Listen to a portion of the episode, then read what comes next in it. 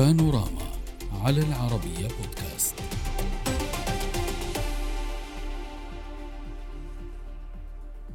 هو وقت عصيب. إذا خيم على روسيا تسبب في إثارة غضب سيد الكرملين وهز معايير الثقة عند الرئيس بوتين. الصدمة لم تأتي من أعدائه في كييف بل من قادة مقربين وتحديدا من فاغنر التي تقاتل دفاعا عن موسكو في أوكرانيا. الصدمة التي عاشتها موسكو وراقبها العالم جاءت مع إعلان بريغوجين العصيان والتمرد امرا قواته بالزحف إلى موسكو. أحداث متسارعة لم تكن في حسابات بوتين استمرت 36 ساعة استولت خلالها فاغنر على مناطق ومواقع حساسة فيما توعد بوتين بسحق التمرد الذي وصفه بالخيانة والطعن بالظهر.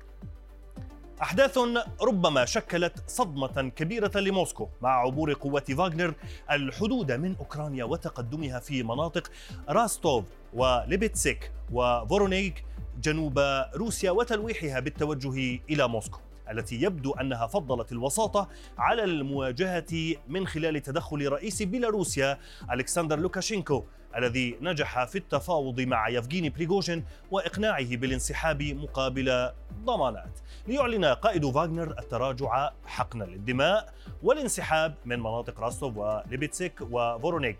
جنوب روسيا بينما أكد حكام تلك المناطق عن عودة الهدوء بشكل تدريجي. الرئيس الأوكراني فلودومير زيلينسكي قال إن ما حدث دليل على ضعف روسيا الذي بدا واضحا وأن القيادة الروسية لا تسيطر على أي شيء داخليا. أما الولايات المتحدة فقالت عبر خارجيتها إن الأزمة في روسيا تكشف وجود تصدعات حقيقية في سلطة بوتين وأنها كانت تراقب الوضع كما تشاورت مع الحلفاء والشركاء الأوروبيين الذين أعلنوا بدورهم عن مراقبة التطورات في روسيا عن كثب. مجريات طرحت العديد من التساؤلات عن عواقبها وانعكاساتها على المشهد الكبير العملية العسكرية في أوكرانيا وعلى الصورة القريبة أيضا داخل الكرملين على بوتين وعلى رجاله وحلفائه أيضا. نناقش الموضوع مع ضيوف بانوراما لهذا المساء من موسكو الدبلوماسي السابق فيتشسلاف ماتازوف ومن كييف الدبلوماسي والمستشار السابق فلودومير شوماكوف ومن القاهرة دكتور محمد مجاهد الزيات مستشار المركز المصري للفكر والدراسات الاستراتيجية ومن واشنطن بشار جرار الكاتب والمحلل السياسي. مرحبا بكم جميعا. سادتي الأفاضل ضيفي من موسكو سيد ماتوزوف أبدأ معك. هل انتهى تمرد بريغوجين أم للقصة بقية؟ برأيي أنا انتهت كل هذه الأزمة أزمة داخلية بلا أي شك لأنه هي ناتجة من عمل إنشاء الشركات العسكرية خاصة هذا أخذنا مثل من الولايات المتحدة الأمريكية التي آه، كانت أعطى للجميع للدول العديدة آه، كيف كانت ترافق حرب آه، في العراق مؤسسة خاصة بلاك ووتر أكاديمي التي هي كانت تساعد الجيش النظامي في عملية عسكرية في العراق وكانت هذا تجربة انتشرت وروسيا كما بين أخذت هذا مثال لكي يشجع النشاط السياسي وعسكري آه، غير آه، آه، خارج أطار سياسة خارجية رسمية إلى أفريقيا في بعض دول الشرق الأوسط. بالنسبة لقرم أنا لا أوافق لأن في قرم ما كانت هناك أي شركات خاصة فقط نعم لكن سيد ماتوزف جيش النظامي هناك من يرى ولكن يعني أيضا على الوقائع عذرا على المقاطعة انه فاغنر هذه الشركة العسكرية الخاصة أثبتت فاعلية أفضل من الجيش الروسي في المعركة في أوكرانيا. ليست صحيحا لأنه في معركة في أوكرانيا آه، كانت يعطي فقط مهمة تحرير بخموت أرتيوموفسك. وهذا الصراع كانت طبعا كلها تحت مسؤولية القيادة العسكرية التي كانت ضمن أطار شركة خاصة نعم. لأن ليست بريغوجين هو الشخص العسكري ليست هو قائد الف... مجموعة العسكرية نعم. هناك الضباط المحترفين هناك ضباط متقاعدين من كل يعني يعني تعتقد قوات مسلحه أنت تقول اذا سيد سابقة. سيد ماتازوف كي ألخص ما تقول إنه روسيا الجيش الروسي اعتمد على فاغنر في أوكرانيا في معركة واحدة في معركة باخموت ولكنه أخذ أكبر من حجمه صحيح؟ آه، طبعا لأن سمحوا لواغنر أن يكبروا طيب حجم هذه المجموعة وأصبحت هي كبيرة لحتى تقريبا وصلت إلى ما وصلت إليه الحجم واستولت على راستوف و- يقال 30 وكادت. تشق الطريق آه، باتجاه العاصمة موسكو. في في آه، يعني آه، أزمة كما وصفها الرئيس الروسي بالطعنة في الظهر من قبل بريغوجين ومجموعة فاغنر وهو ما وصفه العديد من المراقبين بأسوأ تحدي يواجهه الرئيس بوتين منذ أكثر من عشرين عاما في السلطة في روسيا. إلى كييف؟ سيد شوماكوف أسألك آه، كذلك هل فعلا هذه هي نهاية آه، فاغنر واعتماد آه، روسيا؟ وهل انتهت قصة فاغنر وهذا التمرد الذي صدم ليس فقط الروس بل العالم وصدمكم أنتم أيضا في أوكرانيا؟ هل انتهى هذا التمرد برأيك أم كما يقول وزير الخارجية الأمريكي أنتوني بلينكين بأن هذه الاضطرابات في روسيا قد تستمر شهورا؟ السلام عليكم ورحمة الله وبركاته. تحية الطيبة من أوكرانيا. آه، حول مجموعة فاغنر بصراحة الآن توجد معلومات بأن سلطة روسيا نقلت جزء من هذه المجموعة في آه، في بيلاروس. وعندنا موجود الشواغل الجدية بأن مجموعة فاغنر سوف تهاجم على أوكرانيا من أراضي بيلاروس لوقف إمدادات آه، ذخائر ومعدات عسكرية من غرب في عمق أوكرانيا. بالمناسبة اليوم في آن واحد أفادت أركان عامة أوكرانية بأن لا توجد أي أساس للقلق لكي قوات مسلحة أوكرانية مستعدة لهذا السيناريو. ونحن نتذكر بأن تقريبا منذ سنة قوات مسلحة بيلاروس هددت بهجوم على أوكرانيا. يعني بصفة عامة قوات مسلحة أوكرانية مستعدة لهذا السيناريو. بالمناسبة حول هذا التمارد أنا اليوم سمعت بعض الخيارات من معارضين من من معارضين للبوتين بأن من الممكن كانت هذه المسرحية روسية لكي تظهر للغرب أن بوتين ليس شارا مطلقا بمقارنة مع سيد بريغوجين.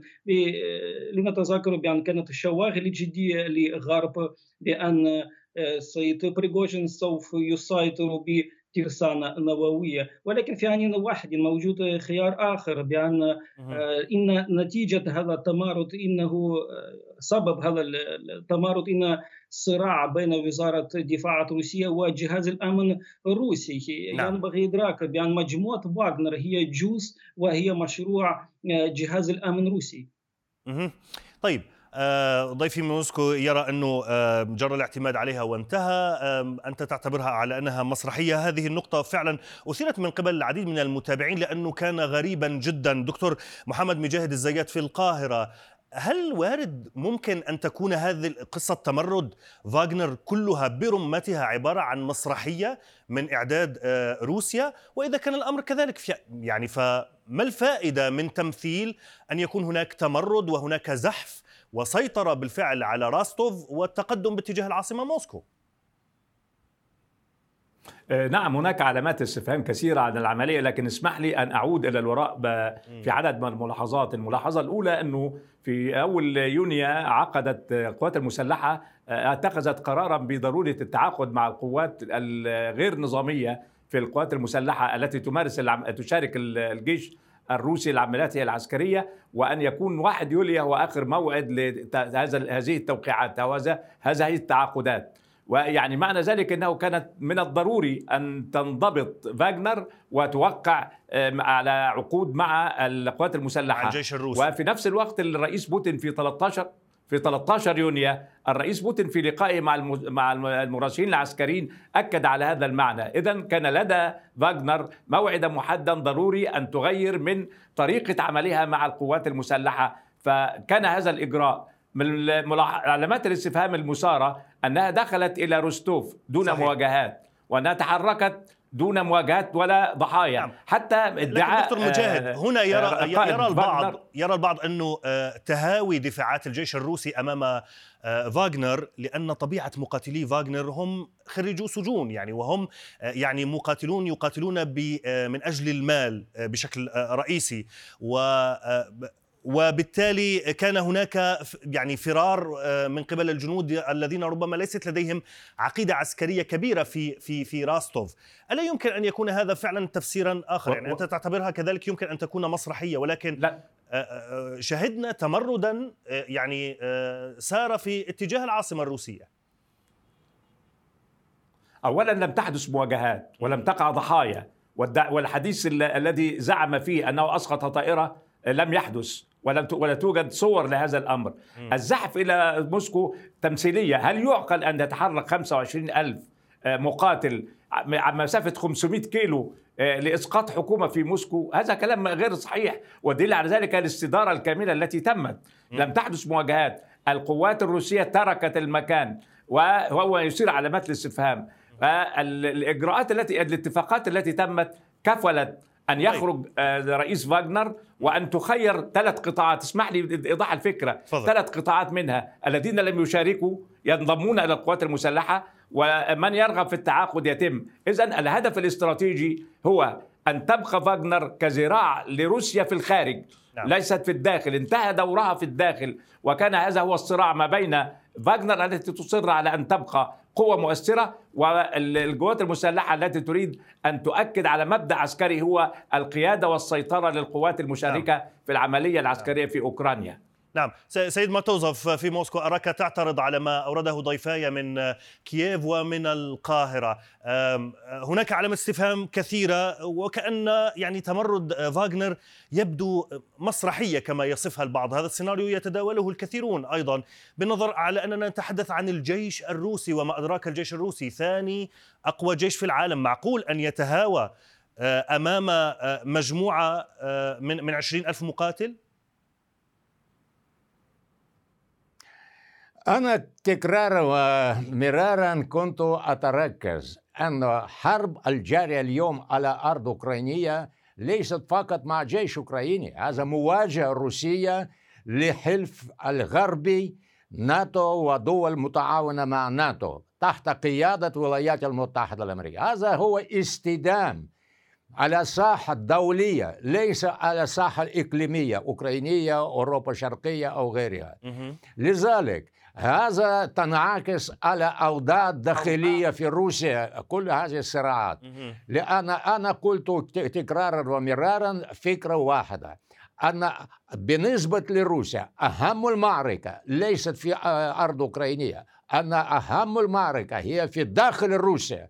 نعم. بين بين القوة التسعينات الذي استولوا على آه، كل آه، مصادر مواد الطبيعية ويسيطر أوليغارخ الروس مرتبطين ماليا اقتصاديا مع نعم. المصالح الغربية ومصالح الأمن القومي الروسي طيب ول- وهذا ما علاقته بفاغنر وتمرده؟ وزير عذرا على المقاطعة حتى نفهم بس آه، أم علاقاته نعم. بواغنر هذا أحد الأدوات في هذا التواجد في داخل روسيا هذا لازم أن تنطلق يعني من هذا يعني. يعني أستاذ ماتوزوف اعطيني جوابا مختصرا رجاء حتى أنتقل إلى آه، ضيفي من واشنطن أيضا. آه، آه، أنت تعتبر أنه فرضية المسرحية أن تمرد فاغنر على روسيا مسرحية هذا يعني ليس صحيحا.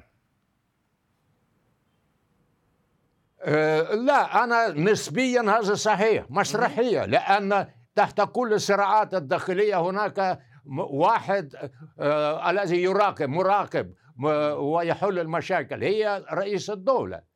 لذلك رئيس دولة ما تدخل في هذا الصراع اللي بدأت منذ أشهر. طيب. في كي في في محمود حتى.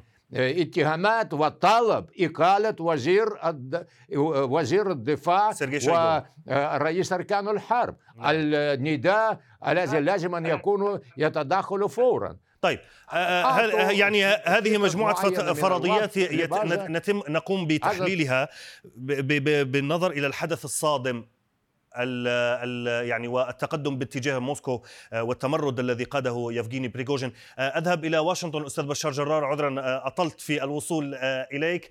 شكرا على صبرك. ولكن من الفرضيات أخرى غير أنه هشاشة الجيش الروسي والتصدعات كما تقول واشنطن فرضية أن تكون هذه مسرحية. وكما قال دكتور الزيات من القاهرة أنه وسيلة لإخراج فاغنر من الحرب بطريقة يعني متفق عليها مسبقا. هناك فرضية أخرى أن الغرب وراء هذا التمرد. ما رأيك فيما حصل من تمرد غير مسبوق على الرئيس بوتين؟ أنتم بعرضكم للبرنامج قلتوا 36 ساعة م. وذكرتم أحداث. هي عمليا أقل من عشر ساعات التي عشنا فيها تلك الحالة الضبابية ما حقيقة ما يجري. والمشكلة أن الخطأ لم يقع فيه فقط آه، محللون عادة ما يذهبون في تناول الأحداث بشكل رغائبي. الصورة كانت واضحة منذ البداية. هذا ليس انقلابا. لأن الانقلاب يريد تغيير منظومة الحكم باكملها وليس أيضا تمردا عسكريا لأن التمرد العسكري لا يتم إلا بعد حشد التأييد العسكري داخل الوحدة المتمردة ولديه أصداء في الجيش وهذا ليس جيش هذه المشكلة حدية المشاعر. طيب اذا اذا كان الأمر كذلك أستاذ بشار ما الهدف؟ يعني آه، الرئيس بوتين. يعني ما مصلحته يعني أن يظهر وكأنه تعرض لخيانة وبأنه يطعن في الظهر كما قال من قبل أحد أهم حلفائه أحد اللاعبين الرئيسيين في حرب أوكرانيا. أنا حاولت انه أمهد لك على الأقل لاصل النقطة الجوهرية في سؤالكم التتابع الآن. ما هي فاغنر؟ الكثيرون نسوا. فاغنر يعني من هو ضد النظام في روسيا يقول أنها الشيش من المرتزقة. وهذا توصيف خاطئ فنيا. هذه البداية كانت هي قوة ضاربة لمن؟ للاستخبارات. بمعنى أنها قوة مسلز بمعنى قوة عضلات. آه، تنفذ الأوامر. هي لا تخطط ولا تفكر حتى. هي تنفذ أوامر من؟ المخابرات. بمعنى أن السمة الأمنية الاستخبارية هي الغالبة وهي الطاغية. قضية التي أشار إليها الأخ العزيز من موسكو بأنها كانت محاكاة لتجربة بلاك ووتر بلاك ووتر الشركة الأمريكية ذائعه الصيت بالنسبة للعراق ودون الدخول بأي مقارنات غير منصفة. ولكن أيضا هي نوع من ذراع يتبع الدولة يتبع العسكري والاستخباري والأمني ولا يخطط بنفسه هو هو أداة تنفيذ. نعم. المشكلة ويقوم بعمليات لا يقوم بها الجيش النظامي. أحسنت. أنا هذه النقطة الثالثة. م. دائما تسبق لسؤالي النقطة الثالثة يا عزيزي هو أن المراد هو مزيد من حرية الحركة نعم. لهذه كانت فاغنر ولا بلاك ووتر. تريد القيادة السياسية الأمنية المطبخ الأمني العسكري يريد مزيد من الحرية يناور فإن وقع في خطأ يتبرأ منه. نعم. لذلك يا عزيزي أنا هون أعود إلى أهم تصريح في وجهة نظري. صدر من واشنطن كان على لسان الرئيس السابق والرئيس المقبل على الأرجح دونالد ترامب قال عليكم حذر المجتمع الصحفي والسياسي وحتى الاستخباري في واشنطن نعم. قال نعم. عليكم أن تكونوا حذرين بما تتمنون لأن الموضوع لا يمكن ولا يعقل أن تكون مغامرة غير محسوبة طيب. لأن ردة الفعل وهنا أظهر السطحية السياسية لدى بعض القوى نعم. السياسية نعم. على رأسها معلش اسمحوا لي في هذا الكلام. القادة السياسيون الذين تسرعوا وقالوا أن بوتين هرب وأن الجيش انهار طبعا للأسف وإسقاطات على موضوع العراق وموضوع صدام شيء مؤسف. حالة الارتباك والتسرع التي قادت الجميع إلى هذا التهور. الآن في جملة واحدة ما حقيقة ما جرى؟ أنا أتفق بأن الخيوط كلها بيد بوتين سواء أنت كنت مع بوتين أم ضد بوتين. هو مدرك لما يجري والاستخبارات الأمريكية علنا قالت أنها كانت تتوقع شيء ما. السؤال من الذي بادر بالخطوة وفاجأ الآخر؟ لم نعم. يكن هناك عنصر مفاجأة. يعني, يعني تؤكد صحيح. آه، المخابرات الأمريكية قالت كما ذكرت أنه آه، يعني كانت على علم آه، بهذا التمرد. ولكن نعم. آه، هذا لا يثبت يعني أنت تريد القول أنه أمريكا والغرب ليس وراء هذا التمرد لأنه لم يكن هناك تمرد أصلا بل الأمر كان مخطط له. طبعا ولكن هذا هذا يعني يبقى في إطار التحليل فقط. فحاولنا أن نفهم أو نفهم حقيقة ما جرى في ال 36 ساعة الماضية التي صدمت روسيا والعالم شكرا جزيلا انتهى وقت بانوراما سيد فيتشسلاف ماتوزف من موسكو وفلودومير شوماكوف من كييف ودكتور محمد مجاهد زيت من القاهرة والأستاذ بشار جرار من واشنطن. شكرا جزيلا لكم جميعا. وشكرا لكم على كرم المتابعة. إلى اللقاء.